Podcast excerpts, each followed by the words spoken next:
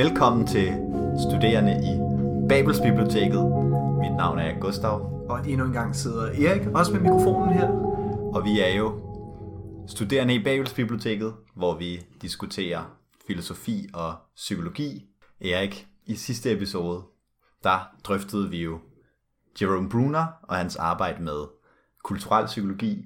Mm. Hvordan selvet er stærkt præget af kulturen, hvordan det måske endda udgøres af mm. kulturen og narrativer og andre ting. Ja, hvordan mening og betydning fylder meget i den menneskelige tilværelse, og det er noget, man også bliver nødt til at undersøge. Og vi kom jo ind på ja, mange ting der, både noget uden for os Bruners tekst, men vi kunne jo egentlig godt tænke os at vide lidt mere om kulturel psykologi. Ja, så derfor der øh, har vi simpelthen spurgt om assistant professor Seamus Power, som der har været en af vores gæsteforelæsere på socialpsykologisemesteret, vil lave et interview til os, eller med os, hvor at han simpelthen til dagligdag arbejder med kulturel psykologi og undersøger kulturel psykologi professionelt. Ja, Noget af det, vi synes var spændende, øh, da vi hørte hans forelæsning for noget tid siden, det var, hvordan han ligesom formåede at integrere forskellige både teoretiske udgangspunkter og metoder. Hvordan han både brugt sådan antropologisk, nærmest etnografisk mm. og interviewmetode og prøve at undersøge folks oplevelser derigennem, men også brugt forskellige kvantitative metoder at trække på mere traditionel eksperimentel psykologi i hans arbejde, mm. øhm, som blandt andet var med forståelser af øh, finanskrisen i Irland øhm, og andre ting. Så ham vil vi prøve at spørge om nogle ting øh, vedrørende, hvordan man ja, mere empirisk kan arbejde med kulturel psykologi øh, og bevæge os lidt ud fra kun Bruners teori, men også spørge ham nok om nogle mere teoretiske og videnskabsteoretiske ting, nu hvor han er en person, der ved meget om sådan noget. Mm. Og forhåbentlig vil, vil vi i hvert fald få en masse ud af det, og, og lytte til nogen, der ved meget om et emne, og forhåbentlig vil I nyde øh, interviewet. Vi glæder os i hvert fald til, til det. Ja, hvis man øh, vil kontakte os med spørgsmål eller kommentarer øh, eller lignende, så kan man gøre det på studerende i Babel, gmail.com eller på Facebook, hvor vi bare går under studerende i Babels biblioteket. Yes. Så øh, nyd interviewet. So uh, welcome uh, to the podcast, uh, Seamus. Thank you a lot for accepting our invitation. Maybe uh, we could start out by you introducing yourself to our listeners, um, so they can uh, get to know who you are and what research you have done.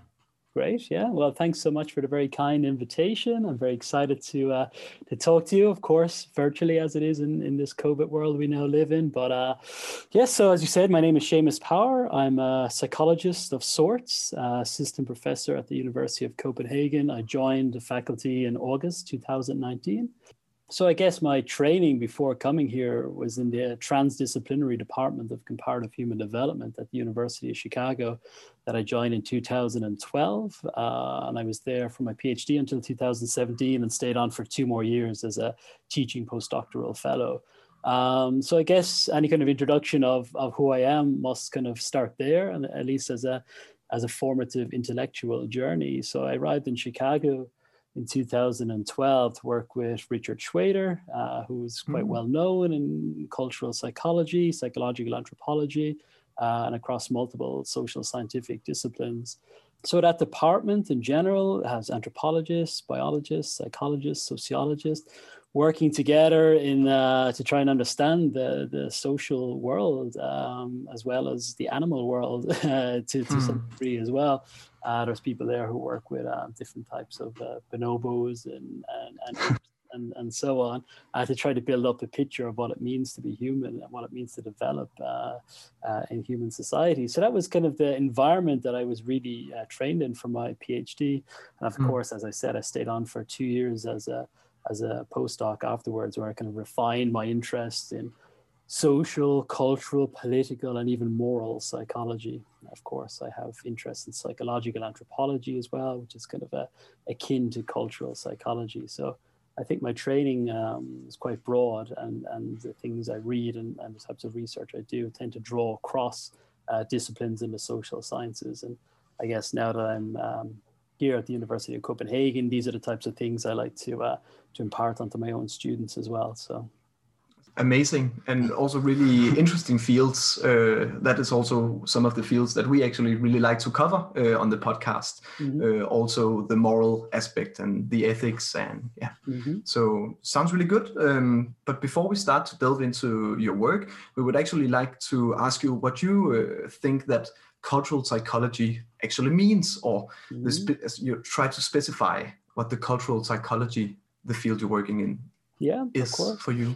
I mean, in one way or another, uh, cultural psych- uh, psychology has existed for quite a long time, and people are always trying to understand people and, and uh, in their environments, in their cultural and social environments, uh, way before you know the the advent of uh, formalized psychology at universities and so on. So, in some sense, psychology is a very ancient discipline of people trying to understand themselves and trying to understand other people and create societies that have some level of social harmony and tolerance and so forth. Um, when it comes to more formal, I guess, cultural psychology, there are many potential quote unquote start dates that one can think about. I mean, there was a, a re-emergence of interest in the late 1980s and 1990s in, in cultural psychology um, across Europe and in the United States. Um, so you had people, as I mentioned, my advisor in Chicago, Rick Shweder, you had Michael Cole in San Diego, Shweder in, in Chicago, Hazel Markus uh, at Stanford, or now at Stanford, I was at Michigan at the time, with Shinobu Kitayama, the Japanese psychologist uh, who's uh, still at Michigan, I understand. So you had people writing about culture and trying to formalize maybe some ideas uh, and then understand cultural differences that one can observe across the go, uh, globe in terms of how people think about themselves, how they experience or understand emotions, how they remember the past, how they imagine the future, and so on. So, cultural psychology is a very basic definition. It's uh, how cultures uh, and minds make each other up. So, you're looking at this co constitution, mm. this dialogical relationship between culture as maybe a set of uh, values, beliefs, morals, practices that uh, exist in some form quote unquote out there but of course, people are embedded within these social and cultural environments uh, and come pre wired uh, as individuals into the world. And we're formed within these cultures. And simultaneously, we form the cultures mm. in which we live in. So you get this kind of cyclical dialogical process between culture as a set of, as I said, values, beliefs, uh, morals, and practices um, that people contribute to and are informed by themselves. So another way of putting that would be to think about cultural psychology as this idea of universals without the uniformity. So some people, when they think of of cultural psychology, they think of anything goes. Oh, over here in this place, mm. this is how they raise their children or how they have family life or how they think about themselves. And over there, we have a different set of cultural practices and this is the job of cultural psychologists. So I think this idea of focusing on differences and divergences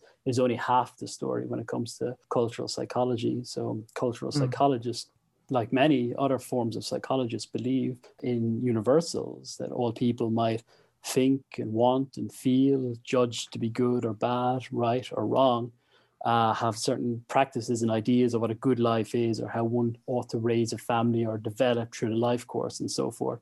But the manifestations of these wants, uh, feelings, values, uh, cultural practices, morals vary across time and culture. So you get this kind of skeleton architecture uh, when it mm. comes to understanding universals, but the the stuff of human life, the things that people think and feel and, and judge to be good and bad, are, are made manifest uh, across times and across cultures. Okay. And of course, they seem they can seem stark uh, at times as well when you look at some particular differences.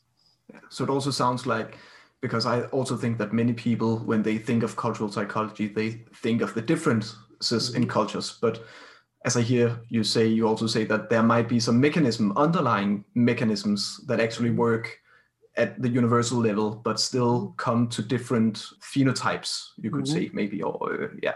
So that, that sounds really interesting. I mean, there are certainly people who would call themselves cultural psychologists who are more on the evolutionary end of psychology, who try to look at the evolutionary origins uh, of perhaps cultural universals, this kind of skeleton architecture that I've been talking about. Mm. People like Joe Henrich in, in Harvard, for example, would be a big uh, proponent of this. Jonathan Haidt, uh, who also mm. came through Chicago and wrote a very famous book called The Righteous Mind, how good people are divided uh, in religion and politics and so forth. So he comes from yeah. a more evolutionary slant to kind of build up his uh, his framework of moral foundations and how people have different uh, moral understandings of the world and, and so forth. So there's people who do this type of work and draw on this literature. I guess for me, I'm more uh, towards the other end a little bit, uh, less mm. concerned with the kind of underlying uh, mechanisms, as you say, or the evolutionary roots of uh, some of these categories. I think there's enough fruitful things to think about and mm. to talk about uh, when it comes to the. Um,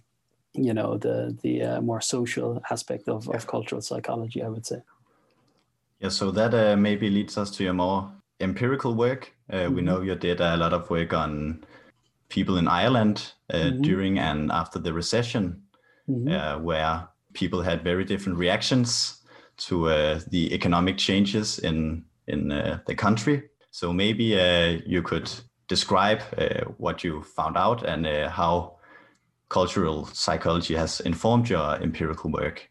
Yeah, I mean that's nice, and it's a nice way that you've packaged your question. Of course, right? I mean, when I published on on this one of my big papers from this project, uh, I looked at a I call it the deprivation protest paradox, right? This mm, observation yeah. that when the economy in Ireland collapsed, people uh, didn't protest, they didn't take to the streets. Yet when the economy recovered in Ireland in around 2014, then you had mass protests and people on the streets, and even some observations of clashes with uh, with the police. So I guess in some way, you know, for nearly a decade now, I've been trying to unravel and understand this paradox and the consequences of it and locate this case study alongside lots of other case studies uh, when it comes to how people understand economic hardship and so forth. But I mean, in terms of, you know, listeners to your podcasts and, and students who might be starting out uh, on their various research projects over the coming years, uh, I must admit, I just, when as I said, when I arrived in Chicago in 2012, I had a, an observation that it was curious mm. that Irish people were simply not protesting because you know you look at the the news headlines and Spain also had a collapse and mm. Italy had a collapse in Greece and there was protests on the streets there. Greece and Athens had uh, many riots uh, from 2008 when the global economy collapsed. And then, curiously, in Ireland, where I'm obviously where I'm from, and I know um, a decent amount about, I just thought it was like an interesting observation. So I think the starting of any good project is just to basically observe the social world, see what's going on, and to and to think about it. Uh, so I had no grand plan that this would be, you know, this would take a, a, decade of work, if not more, uh, to to unravel. So sometimes you just have an observation and you have some courage to uh, to try and find out, you know, what was going on. So for me, I was not an expert in any way, and I'm also now not an expert a decade later on on economics in any way. But I thought one good way to understand the kind of these kind of uh, narratives of an economic decline and so forth mm. was to talk to people who are experts uh, in the Irish economy, basically, which involve, of course, some economists, but also people in the public eye, people who are commentators on TV and radio uh, journalists who were writing about the economic recession in Ireland. And I interviewed um, these people basically asking, you know, what's going on in Ireland? What are the causes, consequences, and solutions to the recession? What can you tell me?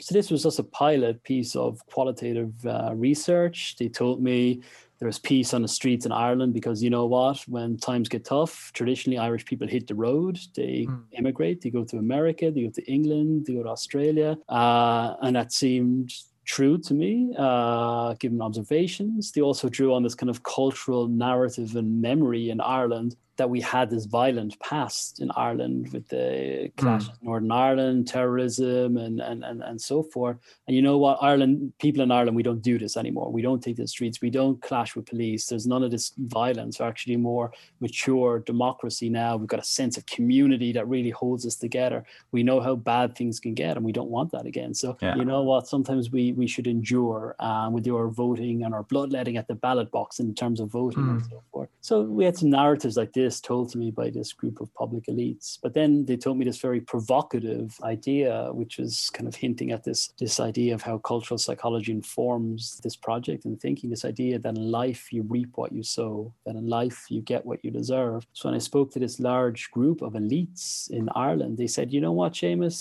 Uh, you know, it was all anonymous interviews, of course, mm. and remained anonymous uh, to this day. But they said I would never say this on TV. I'd never say this on radio or printed in the newspapers. You know what? People got what they deserved. They told me, you know, uh, people were foolish with their money in, in the early 2000s when the economy was booming in Ireland. Uh, mm. You had people buying uh, things that they might not afford, taking out large loans and so forth. And you know what? The economy collapsed and then people are in trouble. And you reap what you sow, you get what you deserve. So, of course, I mean, this is uh, not what I think about it um, or had thought about it at the time, um, but it was kind of a shocking finding that you get from this type of pilot study. So, and my colleagues and so forth in, in, in Chicago thought that it was. Um, a provocative finding too. So uh, when it was fresh and was, when it was an interesting thing in the public domain, my colleague David Nussbaum, who's in the Booth School of Business at the University of Chicago, and I, we wrote an op-ed in the Guardian newspaper that got an awful lot of attention. I spoke multiple times on Irish radio, so it seemed to put this kind of piece of uh, piece of the puzzle that things that you know the type of thing that people wouldn't say on air, but it added something to the public discourse and mm. maybe tried to uh, contribute to the national conversation in Ireland and maybe in the EU about responses to the recession. And of course, you know, academic publications take a little longer, so a paper came out on that uh, the following year. So that was the kind of initial study, and then of course when you have this observation the economy collapsed, people didn't protest, and you have some kind of uh, interesting reasons, culturally ingrained reasons why this might be. It uh, it motivates uh, you know uh, further study. So you know people say, mm. okay, this group of elites, but what about other people? So the following um, study looked at a group of unemployed people in Ireland um, and what their experiences were. And what I found here was that they were uh, had internalized this narrative that you mm. know what there's lots of uh, lots of problems uh, going on. There's lots of people to blame in Ireland. But you know what? I kind of you know have this kind of idea. They told stories that you know I blame myself a little bit. They told me stories of lying to bankers to get uh, uh bigger loans and mortgages and being maybe a little bit foolish uh, with their money, flippant with their money. Uh, so although they could have blamed, you know, the Germans or Angela, Angela Merkel or mm, yeah. Merkel or you know the European Central Bank or bankers in Ireland and, and so forth. They told these stories from themselves, and it seemed to me to suggest this internalization of the reap what you sow uh, hypothesis. So from this, I um, a common complaint that you get with qualitative methods. Uh, maybe you're picking up on this in your studies too. That people, in my in my view, erroneously tend to put themselves in different camps when it comes to to methods, either qualitative stuff or either mm, quantitative. Mm, yeah, and it seems very simple and straightforward to me that you know one ought to be able to do both and use mm. both mm. to understand uh, societal and social phenomena and understand uh, the the mechanics and and and uh, of how to do it on a practical level, as, well as some of the philosophical and deeper issues. But you know, for me, I, I tried to do an experiment where I manipulated this reap what you sow uh, hypothesis, uh, having one condition where I got people to, I reminded people that um, you know what your actions uh, contributed to the economic downturn, then assessed mm. their support for protests, and in the other uh, condition, I reminded people, you know what, Ireland is a small economy. Uh, we're vulnerable to a global downturn, and you know what, it's not really your fault. Lehman Brothers in America collapsed and so forth. Mm. And then mm. I assessed their uh, support for protest in a, in a small uh, uh, scale that I had developed with, with some colleagues. And I found the opposite findings uh, than one would expect it from the qualitative research, which at the time I thought was a little, little frustrating um, because one would expect if you remind people that they're to blame, that they would uh, that they would support protest less. But of course, when you reminded them to that they were to blame, they supported protest more. And this counterintuitive finding just caused me a lot of uh, reflection when it comes to thinking about methods and, and the project and what was going on. And one somewhat conclusion that I drew from it was that that that simply people were no longer willing to be told that they should reap what they sow, that they were to blame, that they caused the recession. So time had moved on in Ireland from the timing of the experiment that was done some years later than the hmm. initial mm. qualitative research. And and then you know when I spoke to people around this time, they were saying, you know what, we were asleep, we were blaming ourselves, but now we've got our eyes open to the injustices, and they were able to articulate these broader narratives of what was happening in Ireland. And in fact, it may have been the bankers who were uh, who are corrupt and maybe it's not my fault or my family's fault and so forth. So the, the experiment when seen in this kind of larger process of this uh, of this project of the paradox in ireland suggested that i needed to do more field work that i needed to do more ethnographic work. And observationally of course people on, were on the streets in ireland. The government introduced this new tax on water in uh, in late 2014 and people thought this was the the final straw that they were like I don't want austerity anymore. You told us for years that, you know, we were sick, we take our medicine, we expect to get better. But of course, they were not uh, getting better uh, in, in this sense. Instead, they were hit with a new tax on water. So they took to the streets uh, and they were angry. And then I interviewed I think over 200 people over the course of a year at these national and local demonstrations in Ireland mm. to hmm. find out why people were on the streets and why they were protesting now during this period of economic boom when things were getting better. There's an objective narrative in Ireland that we're improving, that we're coming out of the recession and so forth. But you you talk to people on the streets and they say, yeah, okay, there's a narrative. Things are getting better. We look at the economic figures, we hear it on the radio, but look around at our everyday lives we have to pay new tax on water. Hmm. And then all these other complaints when you interview people about the cost of living and unfairness with the economic recovery. So it wasn't really about objective economic conditions. It was about people's un- subjective understandings of it.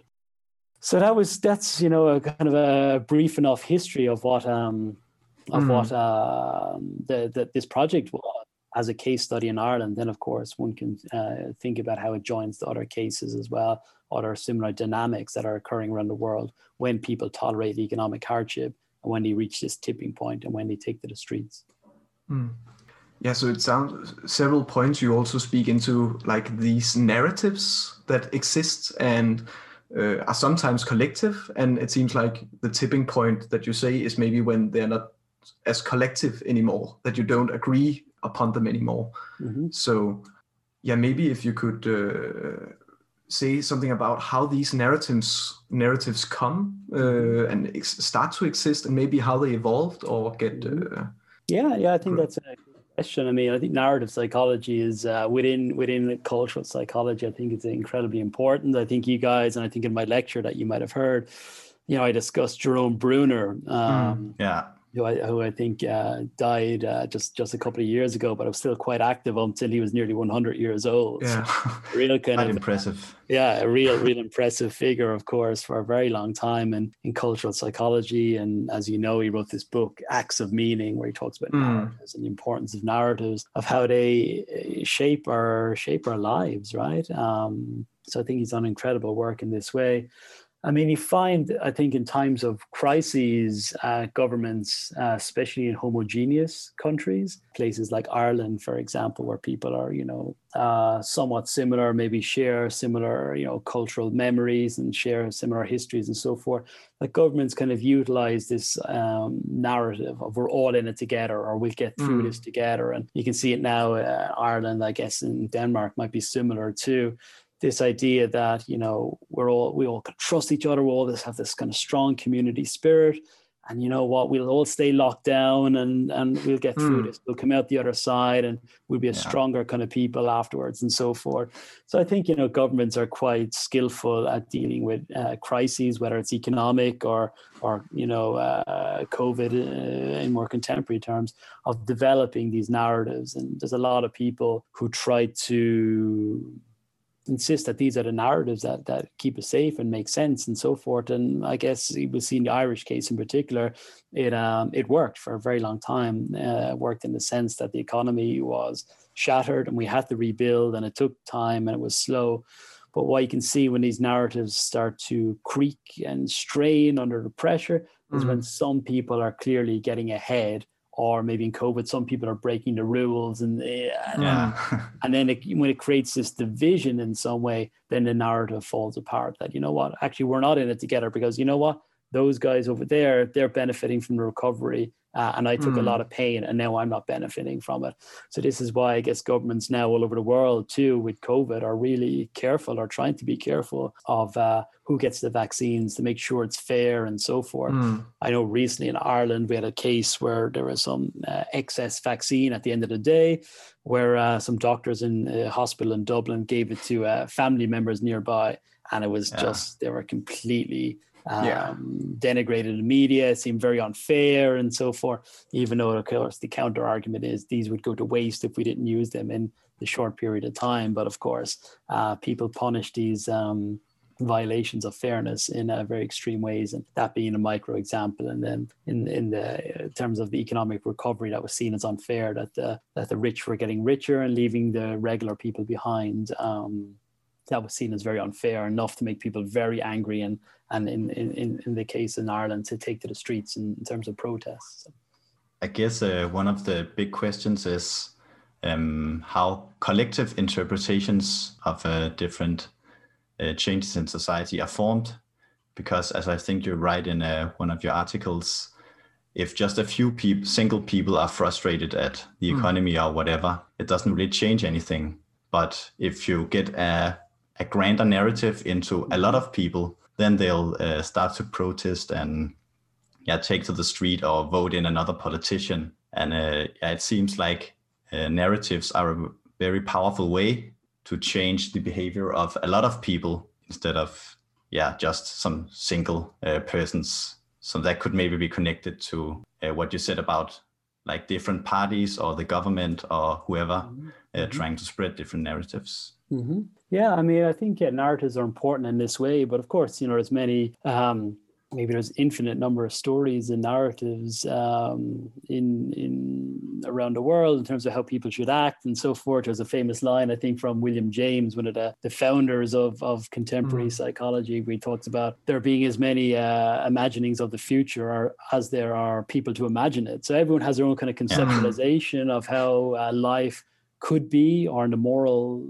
domain how it should be. But I think when it comes to narratives and social change, there I've got some colleagues in Aalborg University uh, up north in, in, in, Denmark who do really interesting work on this. Brady Wagoner um, and Sarah Awad, uh, who write on the Arab Spring, for example. Mm. Uh, maybe a decade ago, I think it's uh, the 10th anniversary, kind of ongoing now of the Arab Spring. But they look at these kind of symbolic uh, manifestations um, of injustices or inequalities and so forth as you know the quote unquote kind of the pinnacle of these broader narratives of injustice or or inequalities. So, you know, the, there was a nice paper that the two of them wrote recently uh, titled Protest Symbols. So, looking at these kind of uh, when people take to the streets in the form of riots or, or revolutions, what are the kind of incidents, the kind of the pinnacle incidents um, that are symbolic of these broader grievances that people have? So, for example, in the Arab Spring, it would be the, the young Tunisian man who lit himself on fire mm, uh, yeah. that started the, the, the Arab Spring a decade ago when he was so sick of injustices and corruption from the police and so forth. And then, you know, so this kind of coalesced these broader narratives uh, in, in the Middle East and North Africa when it came to um, perceptions of unfairness or the future being bleak and being sick of corruption and so forth. So such a, a dramatic act and, and symbol uh, of these um, of these problems people were were um, experiencing that it galvanized this this broader social movement that quickly spread and was very dramatic in in forming and at least trying to reform um, life in in North Africa and the Middle East and and elsewhere as well. I would say. Also, it seems like the narratives that people, uh, the dominant narratives or the existing narratives, they internalize them. Mm-hmm. Uh, it seems like for me, in if we take the cyclical uh, dialectic uh, mechanism that you talked about before, and then if it doesn't if it starts not working on the reality that you experience, you start there. There's some dissonance about mm-hmm. how the narratives uh, we hear work on us and what reality we actually feel, and that makes the narrative sprinkle or Mm-hmm. Uh, yeah, I mean, absolutely. I mean, there's kind of a historical continuity when it comes to narratives, right? I mean, you have different kind of national narratives, uh, what it means to be Danish in some way, or Irish, or from the United States, and, and so forth. And I think the smaller the country and the more homogeneous uh, uh countries tend to be, like Ireland's uh, and Denmark being very similar in some sense in terms of you know population size and being small and and mm. so hmm. forth, and still probably punching above their weight in terms of kind of global influence. Have certain narratives that people cohere around and so forth. Uh, but then you have more um, plural and multicultural societies, places like the United States, where, of course, people have all sorts of different origin stories and master narratives and, mm. and so forth. I mean, I mentioned Jon Haidt earlier, and, and there's people like Lene Jensen, uh, Rick Shweder, and, and, and so forth, who are looking at the culture wars in the United States, these differences between liberals and conservatives, and the kind of foundational master narratives or moral um, uh, reasonings that they have that lay at the basis of their interpretation and views of of reality of you know how life is and how it should be and what it was and so forth. So um, i think the investigation of the cultural psychology of moral reasoning and uh, foundational origin stories and master narratives is a really fruitful domain in cultural psychology and uh, it's inviting i would say for uh, budding cultural psychologists to to investigate these types of fundamental uh, narratives that lay at the bases of societies and as you say of, of individual human thinking as well being embedded in cultures Okay, one uh, last thing before we move on. Actually, I also really wanted because we talk about fairness, and mm-hmm. actually, that is, I think, a quite. Um, it's hard to define what mm-hmm. fairness is. I think, or maybe there might be different ways of defining fairness. So I don't know if you can maybe say just uh, a little bit about how you define fairness and what work you have on fairness yeah, and unfairness. Yeah, yeah, no, I think it's uh, it's incredibly interesting, uh, and as you bring it up, I'm thinking it's very much a slippery concept. Uh, I think there's good evidence, you know, in uh, developmental psychology, evolutionary psychology, that there seems to be this principle of proportionality in some way, uh, or some principle of fairness and distribution of goods, or something like this. I'm thinking of you know, Frans de Waal, who's this biological anthropologist, who is this kind of famous, I don't know if you've seen it, this famous uh, a video where there's two um, uh, monkeys next to each other in these mm, cages. Yeah. And, you know, they're doing a little task and like handing something out through the cage. Uh, and they're getting quote unquote paid for doing this task, this, this work. Cucumbers, and they're happy to do it, and they're doing it and getting more cucumber. Then, of course, uh, one of the monkeys is given a, a highly praised grape, I think it was, yeah, yeah. for doing the work. So they're they're this create this uh, imbalance. Uh, and then the next monkey still gets paid in a cucumber and then starts getting frustrated and rattling the cage when the partner in the in the cage next door uh, seems to be uh, getting these delicious grapes. So it suggests like the, the argument from this line of work suggests has this kind of ingrained sense of proportionality and so forth. The Yale psychologist Paul Bloom talks about uh, he's got a book called Just Babies, and there's a pun in the title. So uh, babies aren't simply babies; they're just in the sense that they exist in the moral realm. Uh, they've got conceptualizations of of good and bad and right and wrong and so forth. So there seems to be some literature in developmental. One of these students, Alex Shaw, again at Chicago, looks at you know at the distribution of of prizes and and moral or uh, economic resources among very small children, uh, ages like three, four, and five years old. That they have this kind of sense of fairness of how things should be distributed distributed for doing certain tasks and certain types of mm. work and so on. So I draw on some of these literatures um, that seem to suggest that fairness, in some sense, has kind of a, a universal basis to it. That you know, even even uh, non-humans um, seem to have some sort of basis for for mm. thinking about proportionality and fairness. But as you describe, you know, what is fairness and what constitutes fairness becomes different when you kind of elevate it up into the social and cultural world and so mm. forth that you know um, and and locate these kind of judgments of what's fair and unfair in particular time you know in terms of you know people can have lots and lots of money for example but if someone gets just a little bit more they can still see it's unfair uh, even mm. when the, the, absolute levels might be very high or something like this so yeah. so for me when i study this as a psychologist and when i interview protesters and do this line of work um, I let people self-define, right? I'm not defining fairness for people. I'm drawing on mm, literatures yeah. and theoretical structures. But you know, uh, when it comes to doing ethnographic work and interview work, like you ask around these types of concepts and it could be implicit in people's answers when they're trying to articulate what is and is not fair. But I don't go in with a, a base definition of this is what uh, fairness is. I think so. Just to be broad and then like you know have this kind of organic, um, uh, inductive approach to uh, to understanding a concept like fairness or unfairness.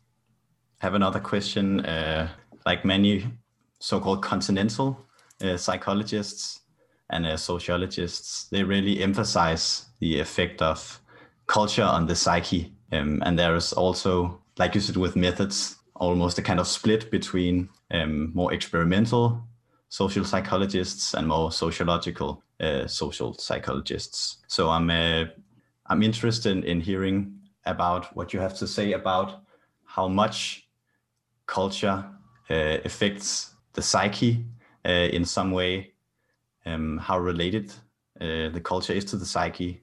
Yeah, I guess I guess it's a very abstract question, yeah, but if you just have uh, any thoughts. Uh huh. Yeah, I mean, I guess my dominant response is that you can't really understand people if you separate them from the worlds in which they live and which they're born into and in which they die, right? uh, and which they think they may or may not have an afterlife, for example. Right? So you can't uh, separate people from their context, and then you know different people emphasize a variety of contexts. For me, I guess I'm, I'm a cultural psychologist. I'm trying to understand kind of cultural processes that I've been talking about and how people locate themselves and who they are and how they feel and how they act within these cultural contexts. Other people are more interested in urban environments, right? Like this context of like living in a city versus a country and and, and different different formats of of city design and are more urban psychologists. Of course, we're getting a lot of attention now, rightly so, for environmental psychology when people are in mm. their um, different types of environments and what does environmental change and of course related to climate change. How does this impact how people uh, uh, act and feel and, and so forth? So there's many different um, domains. I think it is sometimes when you know there's a false distinction between you know what people would call social psychology where it's built up with quantitative experimental methods or my kind of social psychology that emphasizes a cultural or moral aspect using uh, more ethnographic methods uh, from my point of view although there's many very uh, great and generative cultural psychologists who use both or exclusive experimental methods uh, I think it's just a false distinction, right? I mean, I, yeah. I just see it as just being uh, really silly. Um, but it, you know, people talk about this. I think you know, students um, in many universities uh, uh, think about these types of issues. Maybe there's a polarization, but I mean, I think it's just a simple message to be able to do both of them and enjoy doing both and, and looking at the world from multiple methods, uh, from multiple points of view. And different mm. methods give you different insights into different aspects of social phenomena um, and I just think it's just you know it's it's it's quite simple and it's hard to uh, to really get a grasp on why this division lasts for so long. Like when I was like you guys in, in undergrad, you're hearing these types of debates and people far far uh, more senior than me. I'm sure they were hearing similar debates. But um, as I've kind of articulated at the start, and you know, I mean, I think even within psychology, you have to locate. Uh, with different disciplines across the social sciences. I've hinted at, you know, economics and anthropology, uh, philosophy, linguistics, and, and, so on. I think with methods that you have to have multiple methods um, to understand mm. the, the social cultural world. Um, yeah, so to answer the question, I think the cultural world has massive influence and on on on a on a human psyche and of course they make each other up so individual people's thoughts feelings and actions and their work as groups and families and communities and societies again informs culture and this is how you get this uh, development of both in the cyclical process. Yeah. Then, when it comes to studying it, um, what, multiple methods are your friend. It's what you want, and reading broadly across the social sciences, taking seriously the views of other people, especially people you may or may not not agree with, I think is uh, fundamental. Mm. And I think that's one of the real positive things in, in, in KU psychology that people are getting uh, exposure to many different uh, perspectives. Uh, what some people call, Rick Shweder calls the view from manywheres when it comes to social science. So you're getting your, you know, your social, your cultural, your moral, you're getting your cognitive, developmental, and mm. you know, you're each year we're we're training um, uh, several hundred students who are in this um, uh, mindset and gaining these skills of understanding the world and the people in it from multiple points of view. And I think that's uh, an important thing, and I think it's a very special thing to learn. Yeah, it also sounds like the the culture can have. Now we've talked a lot about narratives, but they can also have, for example, you said the urban environment and mm-hmm. the um, you know other environments can also maybe in some material form have an effect on how people understand the world mm-hmm. so it's both the the more social aspect and mm-hmm. maybe also more materialistic yeah environments and culture that can affect mm-hmm. people and how they perceive the world Mm-hmm. Yeah, yeah. I mean, I think you know some people become on on dangerous ground when you totally remove and try to uh, to remove the individual from all these sorts of uh, contexts, cultural, environmental, urban, mm. whatever it might be. Uh, divorce from temporal context as well. This idea that people uh, exist in time and change over time as well. So when you try to bleach away these things, uh, I mean, this is what you got in, I guess, in the 1950s with behaviorism, right? This mm. it really yeah. uh, separate people out from from their um, uh, from their environments and their cultures and, and societies mm. and so forth. And you're left with this very basic uh, understanding, or I should say, misunderstanding of what it, what it is to be human, right? So mm. I mean, mm. that's that's a classic example of what happens when you when you locate the um, uh, locate people out of the of the worlds in which they live.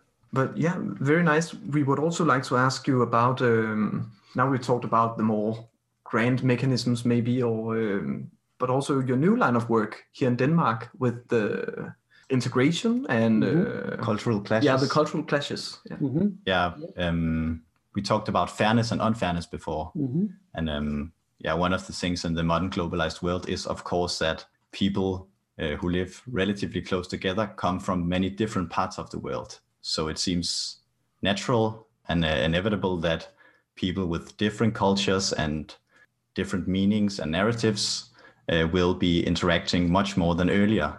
Yeah, I so, mean, yeah. there's, so many things to say about this, of course. Uh, so yeah, as you know, I've described, like one line of my work is on the kind of psychology of radical social change, rallies, riots, mm. revolutions, and particular focus on economic uh, hardship and economic inequality and the ideas and narratives around this um, that that people talk about. And then the second line, as you've described, um, looks at migration and this movement of of people from different parts of the world, from places like like you know from Asia, from Africa, the Middle East, South America, to Western liberal democracies, to places mm. like Denmark or to Ireland or to the United States, and bring with them practices that, from their cultural point of view, are totally moral, totally nor- normal, historically ingrained, proper ways of living one's life. When you bring these types of uh, uh, views of the world and cultural practices to uh, other places where they don't do them, you know, it raises a very serious question of what are the scopes and limits of tolerance for this kind of uh, diverse cultural practices when people come to Western liberal democracies. So this is my uh, line of work that I started really uh, during my postdoc, so maybe from 2017, 2018. Uh, so now I've got a group here with me in in the Department of Psychology, uh, I've hired a postdoc, uh, Crystal Shackelford, who came from New School in New York, who's looking at this uh, in the United States context, and my uh, PhD student, Thomas Masson, uh, who came from Aalborg University, uh, working with Jaan Valsiner and, and others up there. Mm-hmm who's more uh, familiar with the Danish context, and he's doing work here in Copenhagen related to this broad question overall.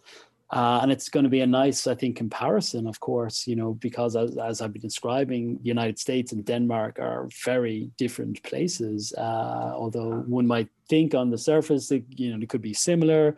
They're both Western, they're both uh, relatively wealthy countries, and, and and so forth. But when it comes to the cultural psychology, there's a variety of different morals, origin narratives, what society is, and and, and so on. That's very different between both places. I should say, uh, Crystal, the postdoc, she uses quantitative methods, uh, mm. and then Thomas, the PhD student, uses ethnographic qualitative methods both work uh, completely appropriately um, and they're absolutely fine uh, for, for both projects.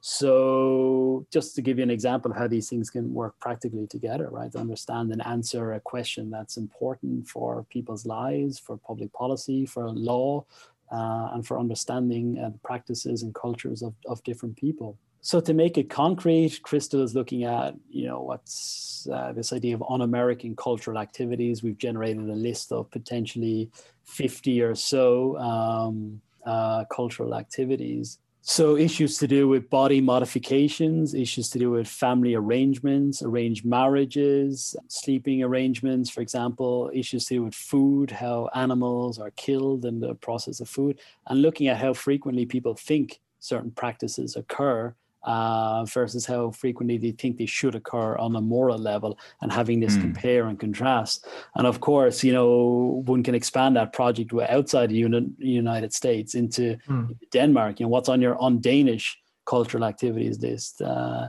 is it is it on Danish to be vegetarian, to not eat bacon? Is it uh, on Danish mm. to wear the burqa or hijab or something like this? Is it on Danish to slaughter animals uh, by cutting their uh, throats? like in halal and kosher practices, for example. Mm, yeah. So these are very real and topical things that arise, questions and issues that arise uh, when people migrate with one um, moral and cultural set of understandings and values and beliefs and practices to uh, another cultural context. So Thomas, the PhD student, is is investigating uh, gentrification and the introduction of the ghetto laws in mm. uh, hmm. in Copenhagen. So he's doing really interesting work um, related to this question, uh, the fear of a creation or prolonging, uh, according to some, of parallel societies within within Copenhagen, and some of the fears and anxieties around this, and some of the challenges, um, and so on. So he's been interviewing a whole bunch of politicians and and uh, other elites and policymakers in Parliament here in Copenhagen, and then yeah. the other days he's hanging out. Uh, with activists and people who are resisting these ghetto laws and policies in Mjølnerparken, and then he's also spending time and interviewing people, uh, doing ethnographic work with people who live in Nørrebro, um, mm. who live in this diverse, multicultural neighborhood, and looking at their uh, opinions on on the ghetto laws, in particular, looking at their opinions on on Mjølnerparken, um, how much tolerance uh, do they have for diversity, what types of diversity, for differences uh, for different people in their neighborhoods. So trying to chart and at least document and describe the plurality and variety of different opinions and so forth uh, of this case study uh, when it comes to housing, where people live, and should should we break up these different uh, housing estates? Are the ghetto laws mm. just and, and so forth? And, and trying to trying to use multiple methods uh, with multiple groups of stakeholders to to understand the phenomenon and, and then you know shed some light on on this. Of course, the ghetto laws are I would imagine, and I think it's true, they're strongly supported by uh, many people in Denmark, but but they've also received lots of international condemnation from you know uh, the United Nations, for example. They got a lot mm. of hmm. bad publicity from more multicultural, uh, liberal perspectives in New York Times, The Guardian, mm. England, and the United States. Uh, were very critical of the introduction of the ghetto laws and so forth, and this kind of heavy top-down assimilation that's in vogue in uh, in Denmark of people having to become Danish and, and melting away any cultural differences and so on. So it's really interesting. That's the national policy uh, in, in, in Denmark and other Scandinavian countries too. You have this high pressure to assimilate and you know, to learn the language, to dress the right way, to, to eat the right foods and act in the in the right way, and so forth. And this contrasts, of course, different countries. For example, Crystal's work in the United States, which has more of a focus on cultural pluralism, where you don't have the same mm top down um, pressures to assimilate, where there's more of a, a, live and let live attitude where people can um, express their, their cultural views and beliefs and so on. So, uh, to, to a greater degree, than, a, than in other countries. So you get these different policies, do you, you know, and it raises uh, interesting questions that I think generations of cultural psychologists have been and, and need to be working on in a globalized world. Um, yeah. how, how to how to create sensible societies that promote social harmony and tolerance and and so forth uh, when people who are different come together do you have assimilationist policies uh, to melt away or bleach away cultural differences? Do you mm. have a multiculturalism, uh, cultural pluralism of a live and let live, that everything is uh, is okay? And what are the what are the scopes and limits of of this? Um, mm. So there's big questions to be asked, and so this is the line of work that uh, that I've started doing here in in, in Copenhagen with my uh, two students. Uh, what do you think are some some possibilities for fellow understanding between uh, maybe people from different cultures who live close together, like uh, immigrant neighborhoods, maybe uh, next to some people who maybe don't think they should be there. Do you think there are any possibilities for different groups like that to understand each other's different uh, cultural backgrounds. Yeah, of, of course. Um, I mean, more work I've been doing recently with some some colleagues, uh, Jennifer Sheehy Skeffington and, and, and, Sandra Obradovich in, in England at the Open University and the London School of Economics, has been on populism and how right wing uh, strong men, the likes of Boris Johnson in England mm. and hmm. Trump in the United States, are really uh, creating these divides and hmm. exaggerating mm. and creating fear when it comes to migrants uh, in different countries and cultural pluralism, see representing it as a negative thing that people who are different from you are somehow dangerous. They're they're creating a society that we don't want to live in, and, and so forth. So you can see this populist uh, turn all over the world, not just in Western liberal democracies. You see it in Brazil and India and the Philippines, mm. as well as UK and and the United States. Um, and even hints of it as well in, in, in, Scandinavia that these these people these these leaders can get into power off the back of having these views. And then once they're in power to really exaggerate them and create differences between people. I think that's um, it's a very dangerous um, process that's that's happening around the world and ought to be understood and so on. So it creates um, gaps between understanding other people but of course, I mean, my job uh, as a cultural psychologist is to understand other people and to educate students here. That you know, I teach, I guess, hundreds of students each year that listen to my lectures and so forth that go out into into society, into Danish society. And I would hope that via my students and maybe outreach things that I do, like podcasts or being in the newspapers and and this kind of stuff, that you can you can get people to slow down, to be slow to judge the cultural practices of little mm. others that we can at least uh, document and describe the moral lives that other people live and why things are not just crazy or senseless or barbaric that quote unquote these people do that there's mm, good yeah. reasons that are culturally ingrained uh, historically ingrained culturally widespread of why people do these types of things so at least to understand as the first uh, point you, you might conclude that you don't agree with these cultural practices of body modifications of children for example or mm wearing certain clothes that are seen uh, as negative by some people or, or, or, so forth, or ways of, of eating food and consuming food. But at least uh, students, I think, uh, who come through my classes should be aware of the deeper meanings uh, of these practices before judging them. So uh, I think my message would be to, to slow down a little bit uh, and to try and understand the, the worldviews of little known other people. Mm. Yeah, that's also um, we've also been presented to the works of Valsiner uh, mm-hmm. as well here on uh, developmental psychology, and it also seems like when we have these uh, common mechanisms or common uh, ways of structuring our lives, and we see that they can turn out in different ways. You know, they they are not just homogeneous ways of structuring a life but you know you can actually do it in different ways maybe also the understanding of that can broaden out the perspective on the similarities and not only the differences between mm-hmm. cultures it seems mm-hmm. like in my mm-hmm. understanding and it seems also what you're talking into here Mm-hmm. Yeah, yeah. I mean, yeah, Jaan Valsiner uh, is again one of these psychologists who's highly generative and has trained lots of uh, different students who've gone on to have very prosperous careers and very interesting careers as well. Um, you're reminding me when you, you speak about human commonalities of something I've just written recently uh, with the sociologist Michael Jindra for a book um, by Mia Hendricks, a PhD student in Georgetown, and her advisor Fathali Moghaddam, again, another very prominent psychologist.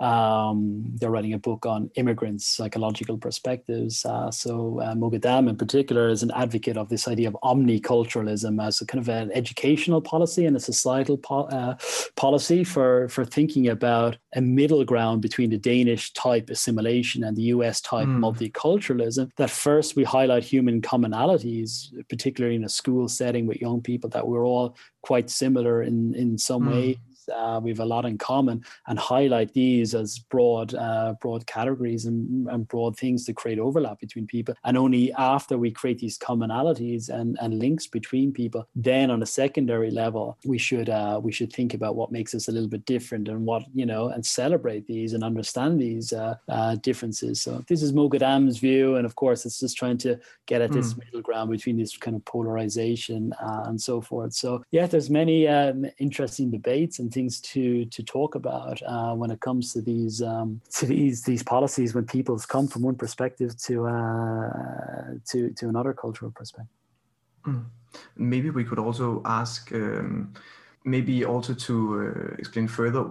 Then now we've talked about a lot of topics. So why is uh, or how is cultural psychology good at exploring these concepts? You've mm-hmm. also talked a little bit about the methodology. Um, mm-hmm. yeah.